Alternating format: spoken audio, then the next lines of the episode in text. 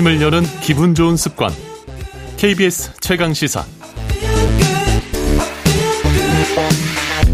AI 기술이 날로 무서울 정도로 정교해지고 있죠. 발전 속도가 정말 어, 놀라울 정도인데요. AI 그러다 보니까 이제 안전성 에 대한 우려도 커지고 있습니다.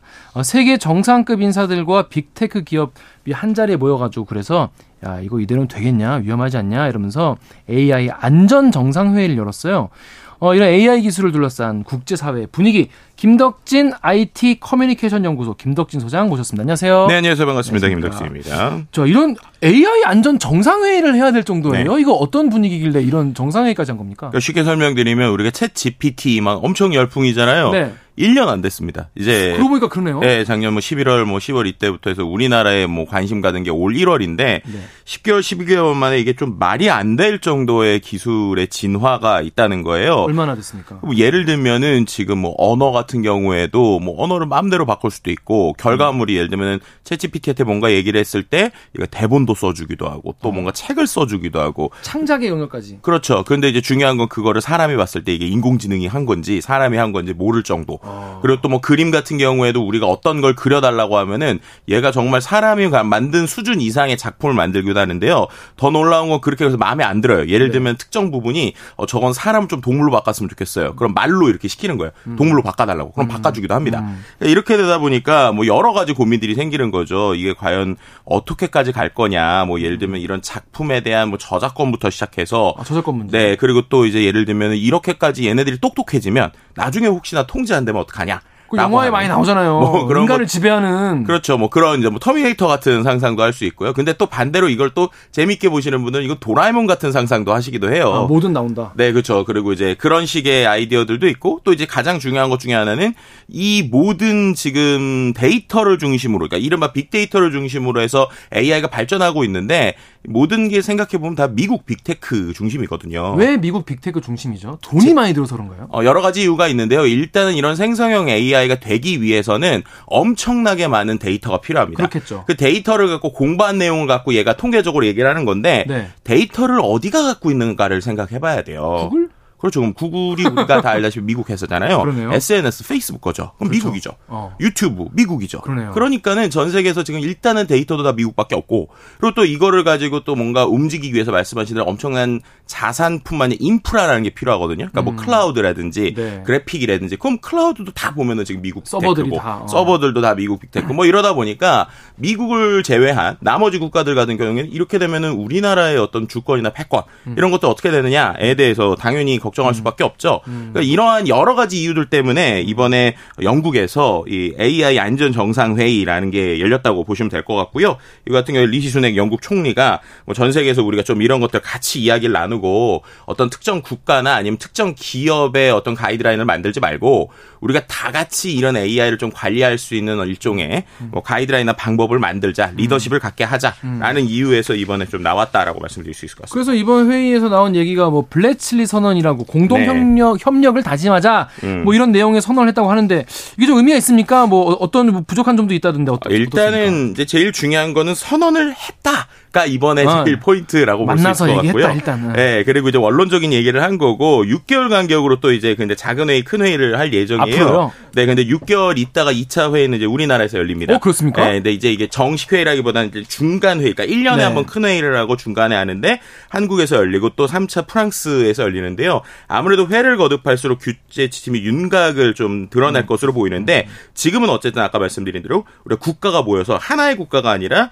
여러 국가가 공동으로 만들 자. 공동으로 좀 연구도 해보자라고 음. 하는 게 제일 포인트다 이렇게 음. 말씀드릴 수 있을 것 같습니다. 근데 블레츨리 선언에서 이제 frontier AI라고 불리는 네. 미래의 고성능 AI 얘기를 했는데 우리가 아직까지는 뭐 우리가 AI 하면 하지 뭐 알파고부터 사실 네. 처음 들은 분이 많이 계실 거예요. 그렇죠. 근데 근데 이거에 비해서 frontier AI는 어느 정도 수준을 말하는 거예요? 그러니까는 고성능 AI가 쉽게 말하면 챗 GPT부터 시작해서 우리가 보는 이런 뭐 언어를 잘하는 그러니까 언어도 가리지 않고 여러 가지도 사람이 답 질문한 모든 걸 답변하는 이런 쪽이라고 보시면 될 것 같고요. 학습하는 그렇죠. 그러니까 그러니까 궁극적으로 보면 우리가 요즘에 AGI라고 불리는데 AGI 예, 일, 인공 일반 지능이라고 하는 겁니다. 그러니까는 음. 알파고는 바둑만 두드내잖아요. 그렇죠. 근데 얘는 진짜 뭐든지 다 하는 아, 쉽게 말해서 어. 정말 뭐 사람이 질문을 하든 그림을 그려달라고든 뭘 하든 어. 다할 수 있는 이러한 이제 것들을 이제 이른바 프롬티어 AI라고 이제 표현을 한 것인데요.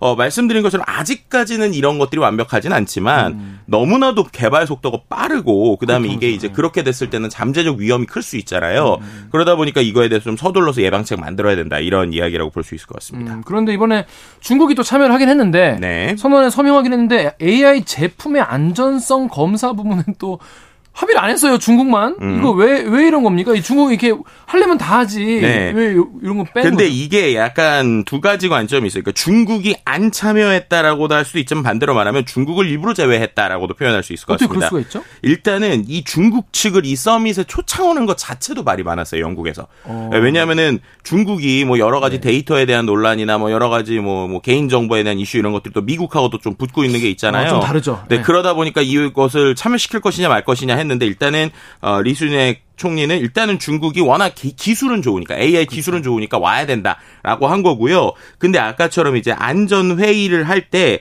기본적으로 안정성 검사 부분하고 사인을 하는 부분 있잖아요. 근데 네. 그 부분에 왜 불참했을까를 생각을 해보면 네. 실은 그때의 회의가 좀 비공개로 진행됐어요. 그리고 AI 기술에 대한 민감한 사안이 논의가 됐습니다. 그러니까 이걸 두 가지로 볼 수 있을 것 같은데 일단 첫 번째는 기- 결국에는 이 기술에 있는 핵심 데이터들, 핵심 알고리즘에 대한 논의들 이런 것들이 좀 일어나다 보니까 여기서 중국이 좀 쉽사리 사인하지 못했던 거 아니냐, 혹은 그렇기 때문에 이 정보들을 중국에게 노출시키지 않으려고 하는 것이 아니냐라고 하는 두 가지 관점을 볼 수 있는데요. 결국에는 지금 이게 단순히 학술의 영역을 넘어서서 국가 간의 경쟁 혹은 국가 간의 패권 싸움으로도 지금 AI가 가고 있다라고 하는 것으로 또 해석해 볼 수 있는 것이죠. 많은 분들이 이게 뭐 발전 속도가 어느 정도인지 뭐 체감이 안 되시는 분도 많이 계실 거예요. 실제로 뭐 우리가 챗GPT를 뭐 활발하게 사용 안 하시는 분들도 많이 계시니까. 네. 근데 이제 5개월 전에 네. 소장님께서 이제 저희 방송에서 존 레논이 남긴 비틀즈의 존 레논이 남긴 네. 미완성곡을 바탕으로 비틀즈 음. 신곡 나올 거다 이런 네. 말씀을 하셨는데 그때까지만 해도 그게 되겠냐 이런 생각이 있었는데 며칠 전에 공개가 됐어요. 네, 실제로 이게 또 놀라운 게 에, 지금 나오고 있는 것 같은데요. 이게 그냥 지금 부른 게 아니라 반세기 그러니까 50년 전에 녹음된 데모 테이프 있잖아요. 네. 그 테이프에서 존 레논의 목소리를 추출을 한 거예요. 예. 그리고 거기에서 또 남아 있는 그 멤버들이 노래를 또 하고 연주를 어, 하는. 어, 어. 그러니까는 어떻게 보면은 사후에 있는 분들과 그 다음에 지금에 있는 현생에 있는 분들이 같이 음악을 만든 어떻게 보면 좀 전설적인 형태라고 볼 수 있을 것 같은데요. 네. 이만큼 AI 머, machine learning 기술이 뭐 아주 말끔한 디지털 말고도 50년이 된 아날로그에 있는 데이터도 뽑아서 어. 지금에 있는 음악과 연결할 수 있다라는 게 놀라운 기술이죠. 그러니까 이제 유튜브에 보면은 뭐 마이클 잭슨이 부른 뭐 네. 한국 무슨 노래 아, 네. 뭐 이런, 이런 식으로도 들어보면은 진짜 네. 어, 고 마이클 잭슨이 부른 것 같이 들릴 정도로인데 그냥 이게 그냥 그냥 재미 정도로만 유흥 정도로만 그냥 넘기기에는 이게 네. 기술이 너무 너무 이제 발전 속도가 빠르고 네. 악용될 가능성도 많이 있다 이런 게 아직 공포의 원인 아니겠습니까? 그렇죠. 그래서 제가 한번 제 네. 목소리로 네. 저도 못하는 외국어들을 하는 어. AI를 한번 만들어 봤어요. 어 그렇습니다. 한번 여러분 들어보시고 지금까지 소장님 목소리 들으셨잖아요. 네. 이, 사- 실제로는 어느 나라 말 할 줄 아십니까? 아, 저는 뭐 거의 영어도 거의 잘 영어, 못하는데 한국어 할 줄 아시는 분인데 일단 한국어 먼저 일단 한국어도 들어보겠습니다. AI입니다. 지금 네. 들려드리는 아 그래요? 게. 네. AI 한국어 들어보겠습니다. 안녕하세요. 어, 저는 김덕진 소장의 아바타인 딕션 킴 교수입니다. KBS 1라디오 유튜브 채널 구독, 좋아요 팍팍 눌러주세요. 팍팍. 네, 그냥 바, 로 말씀하신 것 같은데? 네, 이거 지금 AI입니다. AI로 네, AI 딕션 킹 교수고요. 어. 네, 또 다른 언어 한번 네, 다른 들어볼까요? 거 들어보시죠. Hello, I'm Professor Diction Kim, the avatar of Duke Jin Kim. Please subscribe and like KBS One Radio's YouTube channel. 발음이 너무 좋으신데. 아우, 저보다 잘하는 거죠. 둑진키 막 이러면서. 근데 목소리 톤은 확실히 있는 것 같아요. 네, 그죠. 그 다른 나라 언어 다른 나라 말도 있습니까? 네. 뭐 있습니까? 중국어. 大家好，我是 Diction Kim 教授，杜克金 Kim 的化身，请订阅并喜欢 KBS One Radio 的 YouTube 频道。 네, 일본어 들어보겠습니다. こんにちは。私はキム独人所長のアバターであるディクショニングキーム教授です。KBS1 ラジオの YouTube チャンネル購読といいねをお願いします。 네, 마지막으로 프랑스어 들어보겠습니다. Bonjour, je suis le professeur Diction Kim, l'avatar du directeur Deokjin Kim. Abonnez-vous et aimez la chaîne YouTube de KBS1 Radio. 네, 모닝커피가, 모닝커피가 땡기는 목소리인데, 근데 목소리는 확실히 그 목소리인 네. 거 맞긴 맞는 것 같아요. 이거 어떻게 이렇게 만드는 건가요? 놀라운 건 저 이거 집에서 하나 만드는데 3분 안 걸려요. 그런 게 너무 신기한 거예요. 네, 그러니까 실제로 AI 여- 여러 가지 서비스 중에서 제가 한 스타트업의 서비스를 쓴 건데 처음에 아바타 만드는 한 30분 정도 걸렸고요. 그 다음부터 는 제가 친 것들 언어 바꾸는데 2, 3분도 안 걸려. 거의 바로 바로 이렇게 나와서 번역해서 넣었다 이렇게 말씀드릴 수 있을 것 같습니다. 이게 이렇게 그냥 우리가 와뭐 신기하다 재밌다라고 음. 하는 걸 넘어서서 이제부터는 네. 정치인이나 네. 뭐 연예인이나 이런 사람들이 뭐 어느 나라말로 뭐 얘기를 한다든지 네. 갑자기 뭐뭐 이스라엘 전쟁을 지지하는 뭐 영상을 만들 수 있, 그런 게 다 가능한 시대지 않습니까? 음. 그렇죠. 이런 거에 대한 위험성은 어떻습니까? 예전보다 더 심해졌을 것 같아요. 아, 실제로 지금 그래서 미국에서 그 대선 시즌이 조만간 다가오잖아요. 그렇죠, 그렇죠. 이번 대선이 생성형 AI와의 전쟁이다 이런 와, 얘기가 나오는 엄청 거예요. 많이 만들겠네요. 왜냐하면 멘트도뿐만 아니라 애니메이션, 동영상 실제로 거기에 있는 것 같은 느낌을 낼 수 있으니까 음. 결국 이거 상대방 비방하거나 멘트 만드는 거 문제가 될 수 있는 거죠. 그래서 이런 것들에 대해서 좀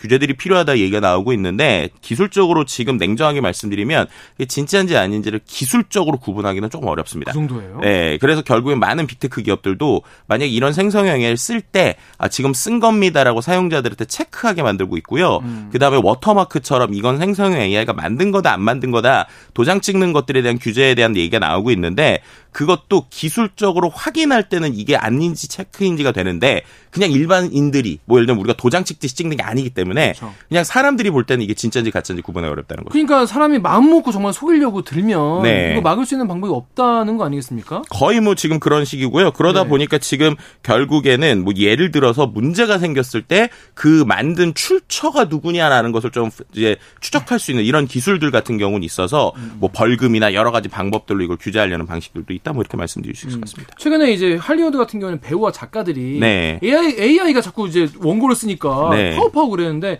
이 지적 재산권, 재산권 같은 논의는 어떻게 좀 어, 진행되고 있는지 짧게 말씀드릴게요. 네, 실제 두 가지인데요. 하나는 이제 그럼에도 불구하고 내가 이걸 응용해서 쓰는 쪽에 대한 지적 재산권에 대해서 좀 인정되는 부분이 있고요. 음, 또한 가지는 이제 배우들 같은 경우는 여전히 좀 파업 중이라서 민감한 문제에서 과연 내 거 어떻게 지킬 것이냐라는 음. 아. 것들은 개인적인 이슈들이 계속 나올 것 같습니다. 네, 알겠습니다. 김덕진 IT 커뮤니케이션 연구소의 김덕진 소장이었습니다. 고맙습니다. 네, 감사합니다. 네. 지금 경기 남부 서해 앞바다, 인천 경기 북부 앞바다, 동해 중부 안쪽 먼 바다, 동해 중부 바깥 먼 바다 지역에 풍랑 경보가 발효됐습니다. TV, 라디오, 스마트폰을 통해서요. 풍랑 정보 계속 확인하시고요. 해안가 접근 삼가주시기 바라겠습니다. 11월 6일 월요일 KBS 1라디오 최강지사 오늘 여기까지입니다. 저는 KBS 김기화 기자였고요. 내일 아침 7시 20분에 돌아오겠습니다. 안녕하세요.